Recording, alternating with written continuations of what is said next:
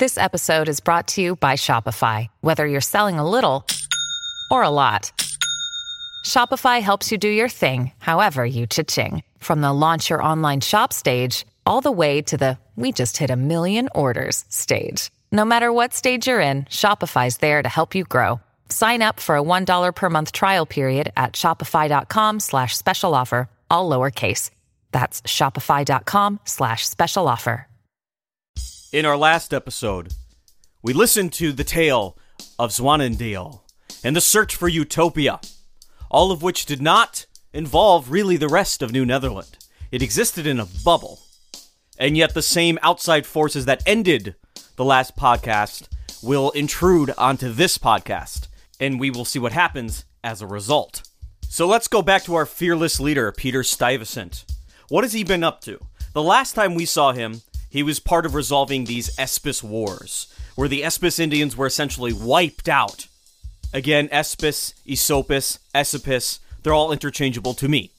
The few survivors would be integrated and assimilated into other Lenni Lenape tribes, sowing discontent and hatred for the Dutch hereon after. Kieft's War reduced the population down to only a thousand residents in all of New Netherland. Peter Stuyvesant took control, and he had a firm hand over the affairs of the colony, and he created a level of stability that allowed people to feel comfortable living in New Netherland again. And so, over the 18 or so years we see Peter Stuyvesant in charge of the colony, the population ends up multiplying by 10. And by the 1660s, the population of the colony will be approaching 10,000 people. So, contrary to some early historians, New Netherland wasn't some backwater failed colony that was just waiting for the English to come rolling in.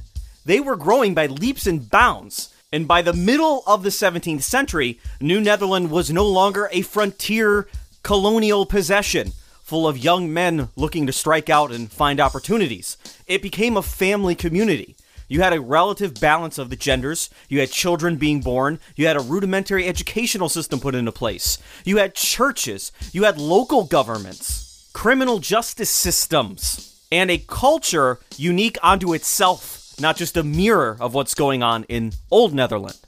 And for the Dutch, their main competitor in the fur trade were the French up in New France, which we'll cover next season. New France at this time, when New Netherland is approaching 10,000 people, only has around 3,000 people. So as much as you hear about New France, and New Netherland seems to be the smaller colony in uh, as far as history is concerned, New Netherland at this time was bigger, much bigger, and very successful. Not in terms of what it provided to the Dutch West India Company, but in terms of what the people on the ground doing the trading and the living were experiencing New Netherland was a place of opportunity that was just beginning to rival the opportunities happening in the Netherlands, where they're undergoing a golden age at this time. Nevertheless, the seaboard is shared, the English are near. During the first Anglo Dutch War, New Netherland was nearly taken. Stuyvesant put up a good show, rallied all of his forces, and then at the very last minute, he was saved by a diplomatic peace. Just when all seemed lost, News from across the Atlantic informed both sides that the First Anglo Dutch War had ended. After this, Stuyvesant began to be even suspicious of the English colonists living in his colony, who were loyal to the Netherlands, but were more or less refugees from New England, where in New England at this time they have small democratic theocracies in many cases. And if you were not in total agreement with the religious beliefs of those in charge, you were kicked out. And that would have been the humane ending for you. And so New Netherland took in a lot of these religious dissidents from New England. And these people used to be his strongest supporters. Because among the Dutch, Stuyvesant was not terribly popular, especially in the beginning, because he brought law and order. And a lot of people who took advantage of the lack of law and order were uh, being snuffed out business wise anyway. But as for the English in those early days, they would prefer one strong man who likes them, Peter Stuyvesant, over being a minority in some sort of democratic system where they would be subject to the whims of the Dutch majority. But now things are changing. Stuyvesant and the English, there's some friction there now. Peter Stuyvesant, being a smart man, knew if the English did roll in, if there was another Anglo Dutch war, these English colonists would turn on a dime. They say they're loyal to me, they say they're loyal to the Netherlands. But if there's an army coming at them, and they happen to be the same ethnicity, speaking the same language as themselves, they're gonna turn. He just knew it. And then outside of the colony, Stuyvesant, in his own letters in 1659, estimated that the people of New England outnumbered the people in New Netherland tenfold. And so around the year 1660, Stuyvesant and the Dutch West India Company encouraged a massive influx of immigration to the colony. And over the four or five year period from 1660, 1659 to 1664, we see the population roughly double, if I have my figures correctly. So we're going from around 5,000 to as much as 10,000 people by the midpoint of that decade. And a lot of scholars point out this is where a lot of diversity came from in the colony. It's, it's known for being a diverse colony compared to the English colonies, and that was not intentional. It was just because they needed bodies there and they didn't care too much about who they were. So the diverse legacy of New Netherland was not necessarily about the tolerance of the age, it was about getting bodies in the colony that would counter the English influence outside of the colony. Remember, at this time, the Netherlands is going through a golden age, and it's very hard to coax people away from an area that is going through a golden age. And beyond the English threat, there are also the internal things going on that Stuyvesant would have to keep up on on a daily basis, including the ownership of what they call the South River, now the Delaware River. This entire area down there, which is now the state of Delaware and the southern portions of uh, New Jersey. Now, remember, some of that colony, some of the part of New Netherland down there, was sold to the city of Amsterdam. Amsterdam, of course, being a city in the Netherlands. And now we get to this weird situation where Peter Stuyvesant has to constantly, throughout the late 1650s and into the 1660s, constantly reassert his authority over that area. Because, yes, this is owned by the city of Amsterdam, but I, Peter Stuyvesant, am still the director general of this colony right now, or the governor general. There's a, a number of different titles.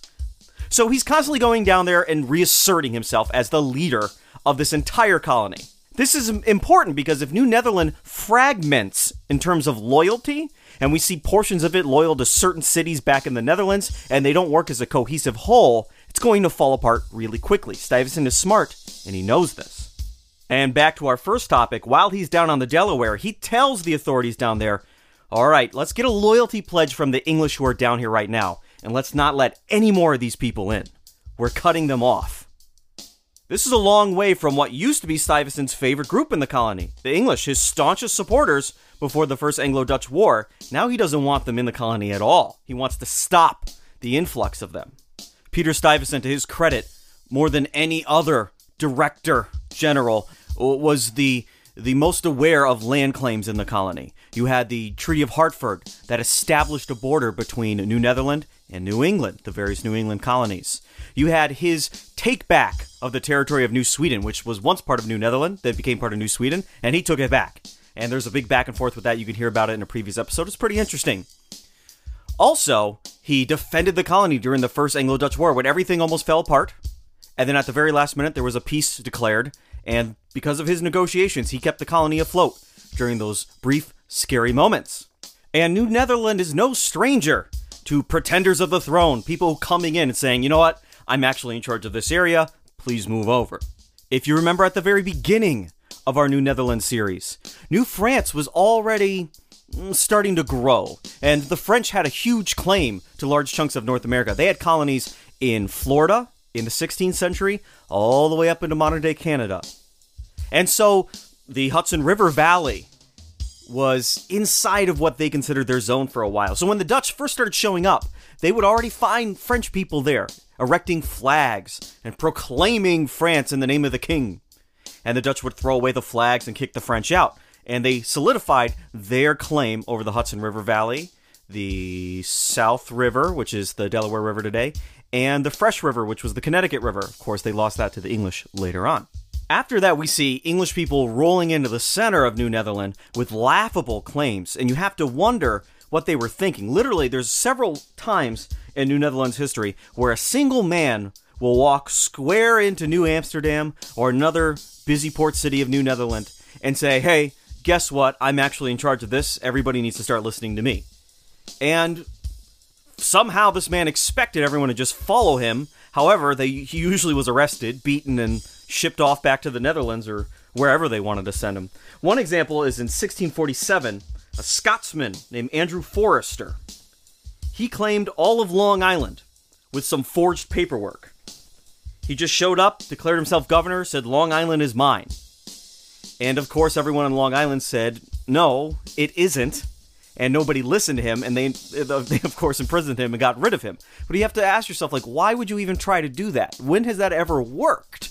And I'm not sure. Maybe you at home would know. When have has anyone ever rolled into town and just taken over with some forged paperwork? Around the year 1649, the Lady Stirling had a claim to some territory in New Netherland, which of course the Dutch never uh, acknowledged, and she sent a representative around 1649 to assert that claim. And of course, they arrested him and sent him to the Netherlands for imprisonment or trial or something. And in this case, maybe he wasn't so crazy just showing up and declaring himself ruler.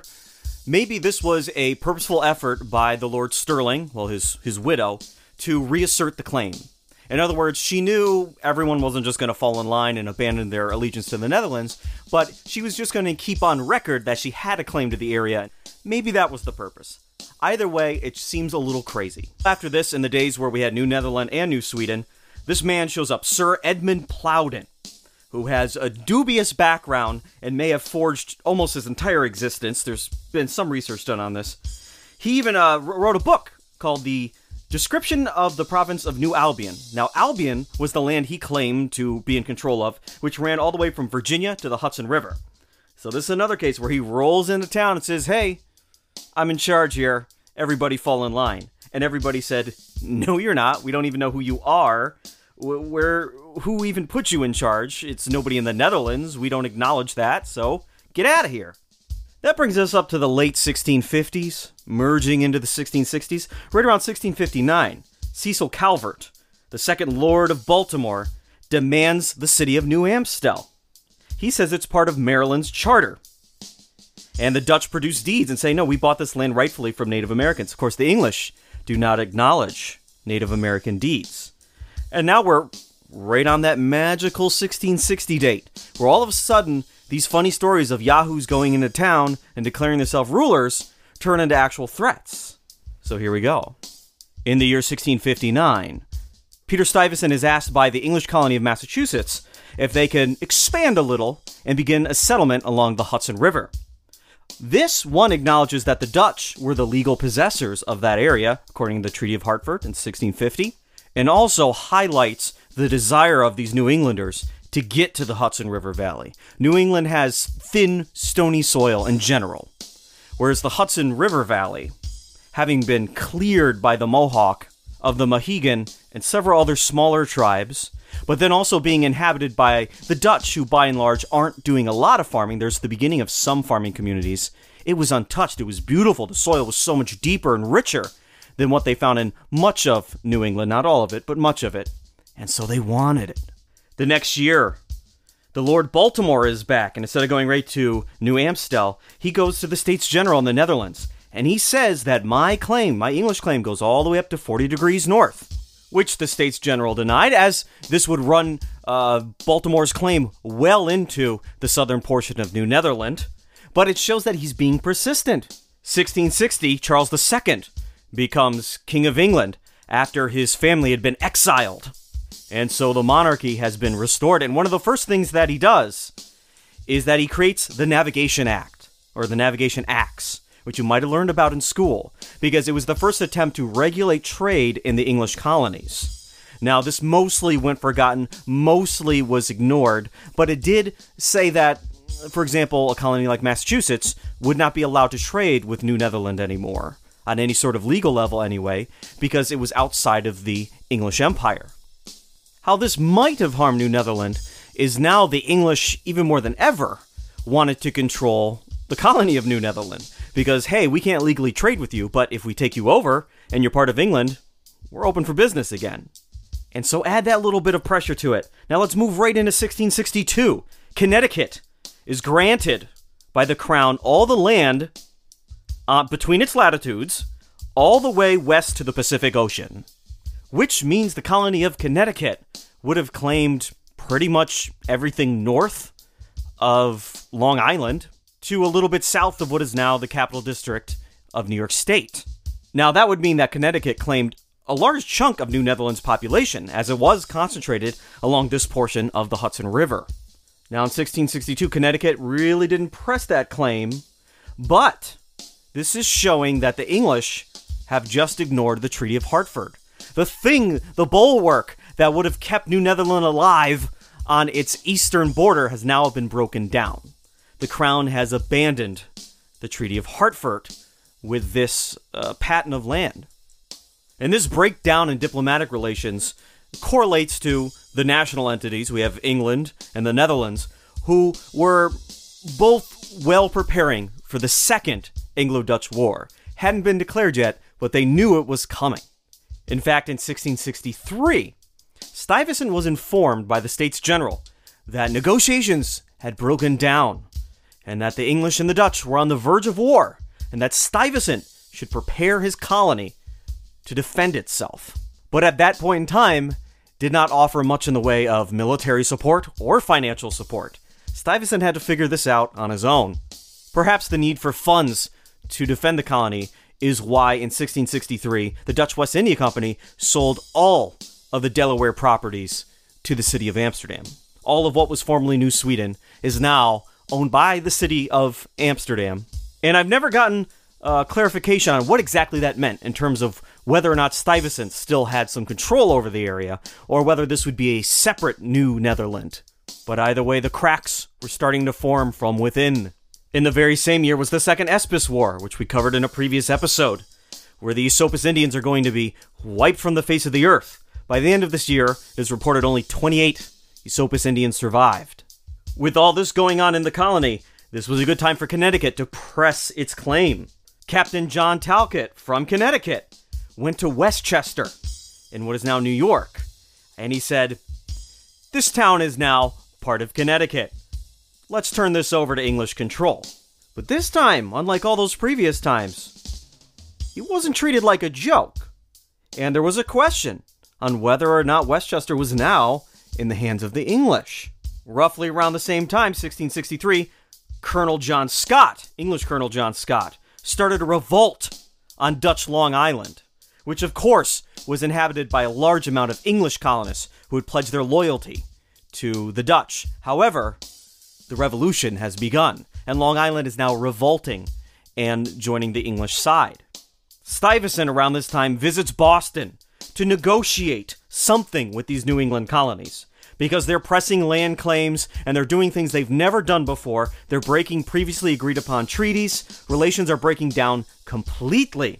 He goes to Boston to try to mend things. While he's gone, of course, another guy named John Christie, he goes to Long Island. He stirs up other English towns. But now those English colonists who are loyal to the Dutch are actually throwing out the Dutch authorities or arresting them. One of the local sheriffs, who the Dutch call schouts, makes his way to New Amsterdam to ask for help. Long Island is in rebellion.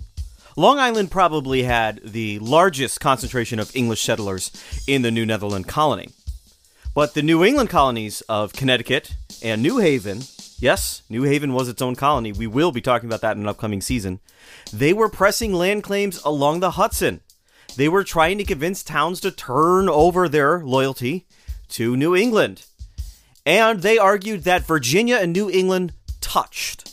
In other words, New Netherland was illegal, unrecognized, unsanctioned, and the Atlantic seaboard was one continuous English possession from Spanish Florida up to New France. These same people would also then buy land from the natives that would be found within what the Dutch considered the territory of New Netherland. Now remember, the Lenni Lenape people especially, aren't getting along with the Dutch very well as of the last five, six years.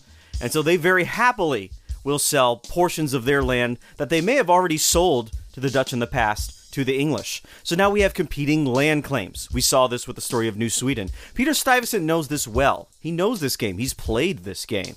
So here we are, 1663, and the people are being eaten away. The towns are being eaten away. The land is being eaten away by the English. New Netherland is on the verge of collapsing. In fact, the Hartford Commissioners, the leaders from the New England colonies who agreed to the Treaty of Hartford in 1650, in their official documents and correspondence with Stuyvesant, they refer to him only as the Dutch governor of a plantation on the island of Manhattan. All right, so the Dutch would say that New Netherland was basically all of Delaware today, parts of Maryland, parts of Pennsylvania, all of New Jersey, and a huge chunk of eastern New York today. Massive amount of territory. That was what the new what that's what the Dutch considered to be New Netherland.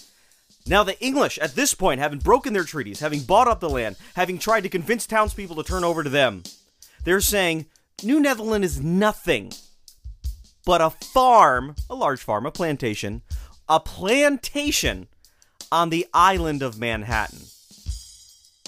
So that's a uh, a shrinkage of land by I don't know, 99.5% at least. And this reduces Stuyvesant down to the position of manager of a farm.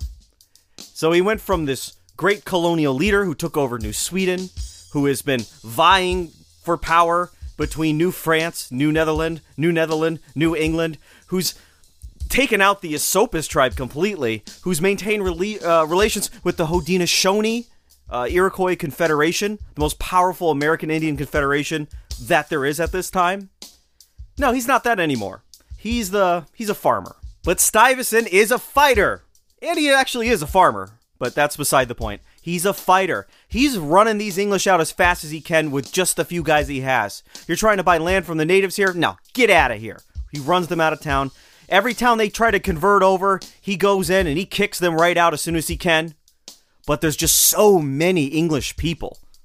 So Stuyvesant could be a bear, but the English are a pack of wolves, and it's a large pack.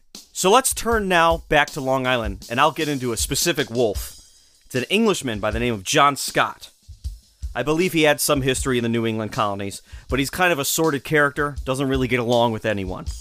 And so he ends up getting a commission back in merry old England himself to take over Long Island. Now, how he, was supposed to do it was to try as best as possible to peacefully convert town by town everybody over to English rule. This was going to be easier for John Scott than the Puritan leaders of New England, because John Scott wasn't a Puritan. And the English who escaped from these New England colonies to Long Island, they themselves would have been some, considered something other than a Puritan, which we've talked about in previous episodes. But religiously, they weren't this strict, and I want to say puritanical, but I'd, I'd rather use a, a synonym. They weren't as religious as the people of New England, and they enjoyed a more secular existence. John Scott was just like that. And so they were more receptive to his uh, rhetoric when he called for moving their alliance back to the King of England. And John Scott does a fantastic job.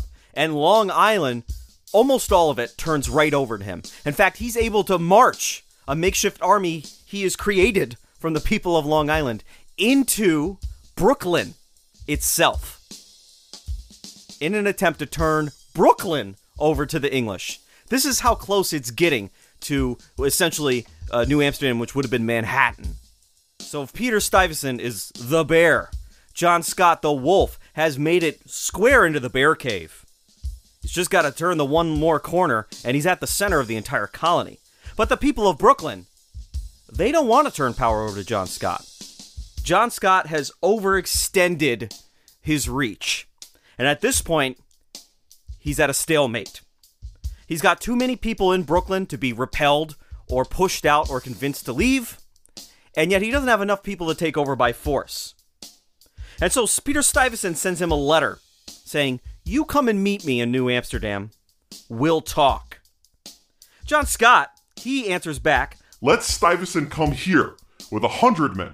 I will wait for him and run my sword through his body.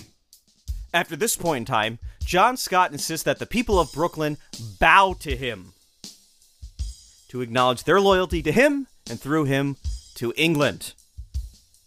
Of course, many of the people decide, okay, I'm, I guess I'm going to just bow to this guy right now, and you know, Peter Stuyvesant and him will figure this out later. But a small boy, one small boy, chooses not to bow. And John Scott, showing you what kind of man John Scott is, he goes up to the small boy and he slaps him right across the face. The people of Brooklyn were incensed. I think that's a word. Incensed. Finally, a man threatened him with an axe, saying, You don't hit little kids. What, what's wrong with you? And of course, Scott's soldiers went chasing after him and he ran off into the woods. But John Scott, he had a small force, about 170 men. And so he had to kind of go to these towns as one large group. So he leaves Brooklyn and he tries to go to these other Dutch dominated towns in the colony. And none of them are turning over to him. But meanwhile, on the island of Long Island, he has declared himself the president of Long Island. And trust me, when we get to our season on New England and the odd, strange New England colonies you've never heard of, we're going to talk about the president of Long Island. At this point, the ordinary folk in the colony and the leaders under Stuyvesant, they know we're entering extreme times here. Things are getting dangerous. In February of 1664, at the meeting of the burgomeisters of New Amsterdam, they petitioned Peter Stuyvesant to reinforce the city because they're scared of the English. Moving into March of 1664, unbeknownst to Stuyvesant, the Duke of York, the King of England's brother, is granted all of New Netherland. The English crown has said these possessions, controlled by the Netherlands, are no longer recognized by us, and in fact, because of our previous expeditions in the area going back hundreds of years, it now belongs to you, my brother, the Duke of York. And if you pay attention to that man's title, you might know where this story is going. We have the Duke of York. He's also has a title in Scotland. Another name for Scotland is Alba, sometimes Albany, right? He's friends with the Dukes of Jersey. So this is called foreshadowing, people. And in fact, when I just tell you is foreshadowing, I don't think it is anymore, but we're going to move on from that. In that very same month, we start to see the cracks in Stuyvesant. Peter Stuyvesant, this pirate looking strong man who's been in the New World for like 40 years, constantly fighting forces greater than himself and winning in many cases. In March of 1664, he agrees to let John Scott keep control of Long Island until the upcoming Anglo Dutch War is over, at least, or until a new negotiation is opened up with the New England colonies. So here we see Stuyvesant actually giving concessions to a man with a 170 man volunteer army who slaps little boys. Stuff is changing rapidly here. Stuyvesant in the same month also looked to reopen trade between the English and Dutch settlements. Again, with the Navigation Acts and the changes in England and how much they've been uh, hounding New Netherland and trying to cut it off and literally cut pieces away from it, uh, trade has ceased between the two. And it was illegal from the English point of view. He wanted to reopen the, uh, the highways, essentially. Troubling signs in April of 1664, Stuyvesant calls for delegates from 12 different towns, the most populated towns, lower part of the colony, middle to, mid to lower part of the colony. And he says, listen, we need to raise men, we need to raise supplies. The English are going to come. They're coming in. We need to be ready. The delegates refused to supply men and supplies for Stuyvesant's effort. At this point, this action, when 12 towns all say, no, Stuyvesant, we're not participating in this, we're not giving you anything, we're not supporting you, this shows a lack of hope for New Netherland. At this point, it New Netherland is now spiritually dead. All government and all nations are just ideas. If everyone inside of a nation at the same moment agree that, let's say, Turkey, let's say the nation of Turkey, everyone in Turkey instantly decided, simultaneously, Turkey doesn't exist. In that moment, Turkey doesn't exist anymore. It's as simple as that. And we're getting to that moment with New Netherland, where large amounts of people are simply not recognizing the authority of Stuyvesant, uh, his underlings, or even his overlings. They're not even acknowledging they're in New Netherland anymore, Long Island especially. That same month, he gets a puzzling correspondence from the Netherlands. Stuyvesant receives a letter saying, The Netherlands have opened up negotiations with the English, and they have agreed to enter into an alliance. This is April of 1664. So the States General in the Netherlands are saying, We are now about to join an alliance with the English. Therefore, give the English whatever they've managed to take over in the last year, 18 months or so. Whatever they now control, let them keep controlling for the moment and just reinforce and protect what you have left. But Stuyvesant isn't the only one under the gun here. John Scott on Long Island, who declared himself the president of Long Island. That wasn't in any sort of order given to him. He was supposed to secure Long Island for the pre existing New England colonies. So, Connecticut, finally in 1664, they send a small force to arrest John Scott. He has overreached his command. And when this contingent of men make it to Long Island and they find John Scott, they're shocked to see the townspeople rally around him. They have a standoff where all of a sudden you have this group of English settlers who are newly uh, real, realigned with England because of John Scott, and John Scott himself is going to be arrested by colonial English forces. What is going to happen now? Everyone is essentially on the same side here, except over the issue of this one guy. Nobody wants to fight, and let's say Long Island decides to openly rebel now against New England. Well, they can't they can't just go crawling back to New Netherland. It's not going to be that easy. So, reading the situation, one of the Connecticut soldiers named Nathaniel Seeley, he simply goes up to John Scott and he manhandles him. He just picks him up, starts taking him. And of course, that caused a, little bit of uh, a, a, a rebel rousing moment. Nathaniel Seeley probably turned around and said, What are you going to do about it? And the people of Long Island let John Scott go. It was just that easy. All it took was some big dude to just pick him up and walk out of there with him. Trouble's over. But as good as this sounds for New Netherland, Governor Winthrop himself, governor of Massachusetts, who had long been Stuyvesant's biggest and most powerful ally in New England, part of the, the Hartford Treaty in 1650, created that nice border between the colonies, maintained peace between these reformed religion colonies all of a sudden now Governor Winthrop is showing up on Long Island and he's taking the place of what Scott was doing, turning over these cities, establishing that they're loyal to the King of England now, the English crown. And so Stuyvesant must have felt completely betrayed. He must have seen the writing on the wall, on the wall at this point. Because now Governor Winthrop himself, his best bud in New England, has betrayed him. During this period of time, the States General, the government of the Netherlands, sends a whopping 60 soldiers to help reinforce Stuyvesant. 60! 60 guys to help maintain control of this colony that took over portions of six different U.S. states today. 60 guys. But now it's time for the final betrayal on a national level, world level, because we're talking about world empires here. Stuyvesant receives news from the States General saying, Don't worry about anything anymore. The alliance is solidified. England and the Netherlands, we're at peace with one another. Crisis over.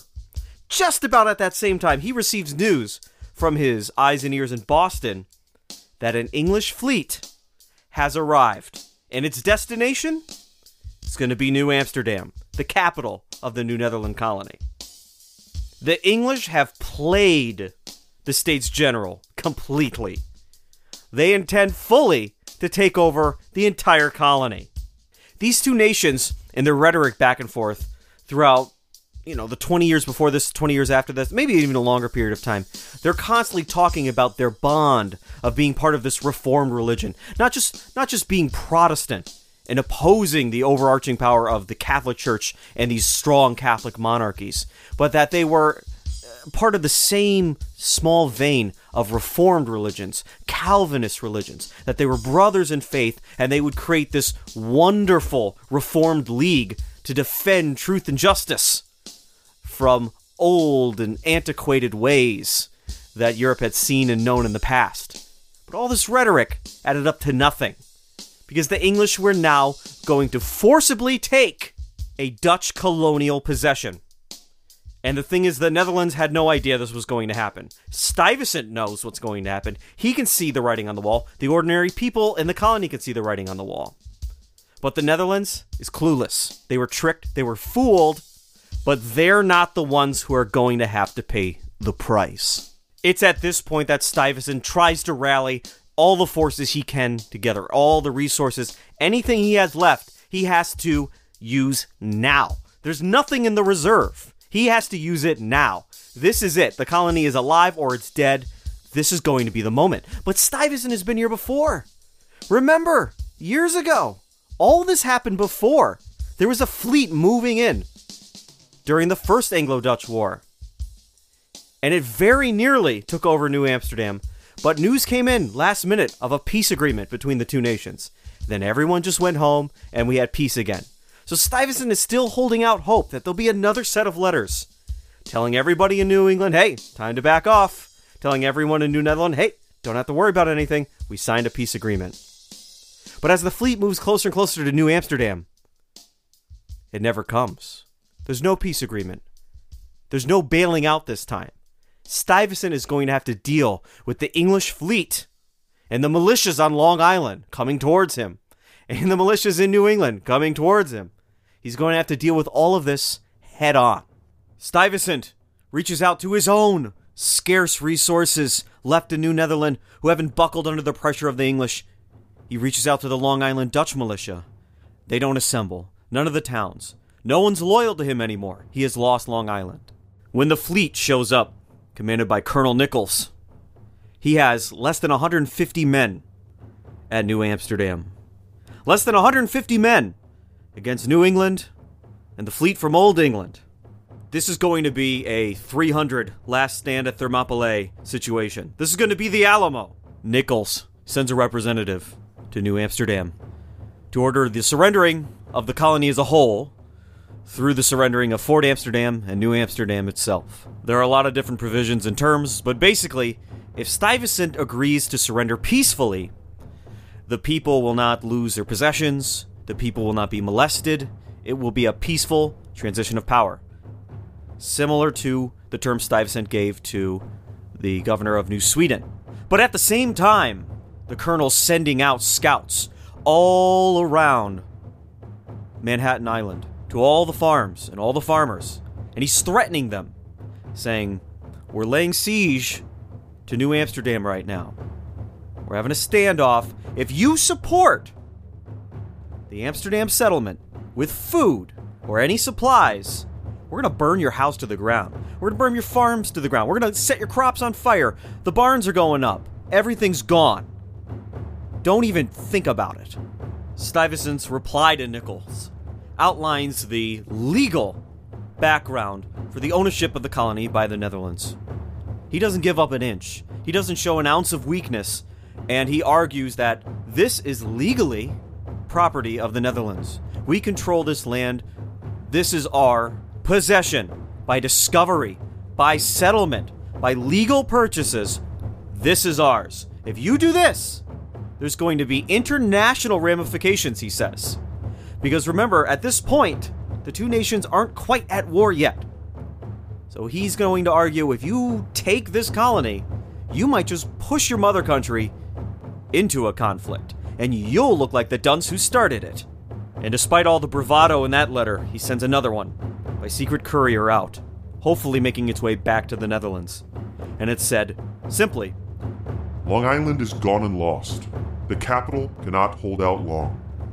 This is quite revealing because despite how Stuyvesant is going to appear outwardly to his own people and to the English, inside, he knows where this is headed. Then Governor Winthrop himself sends a letter personally telling Stuyvesant, It's over. I know we're friends, we have a deep history, but this is just how it turns out. If you surrender the city, this can all be peaceful. Nobody needs to get hurt, including yourself. Come on, man. Just give it up. And with these letters going back and forth and Stuyvesant refusing everything, the burgomeisters of the city, they finally demanded to see this correspondence. What is the deal? Are they offering us a deal? Are they going to slaughter us all? What's going on here? And when they see the correspondence and they see the good terms that Colonel Nichols is offering, they vote to surrender the colony. Well, more accurately, they vote to surrender New Amsterdam. But with New Amsterdam taken, the colony's going to go with it. And with that, Stuyvesant finally sur- No, he didn't. He didn't surrender. Against everyone else's wishes. He kept the standoff going. There are 1,500 lives in New Amsterdam at this time, all dependent on Stuyvesant doing the right thing in the right manner, or everyone is going to be dead. It is recorded that Stuyvesant, with this small force of men, greatly outnumbered, vastly outgunned, and despite this, Stuyvesant has the cannons ready to go. They are facing off. Colonel Nichols says to Stuyvesant, Hoist the white flag. It's time for you to surrender, man. You gotta give this up. This is gonna get crazy if you don't. Stuyvesant responds, and I quote I had rather be carried a corpse to my grave than to surrender the city. And then. This episode of the Other States of America History podcast comes to an end. Please tune in next time to see our thrilling conclusion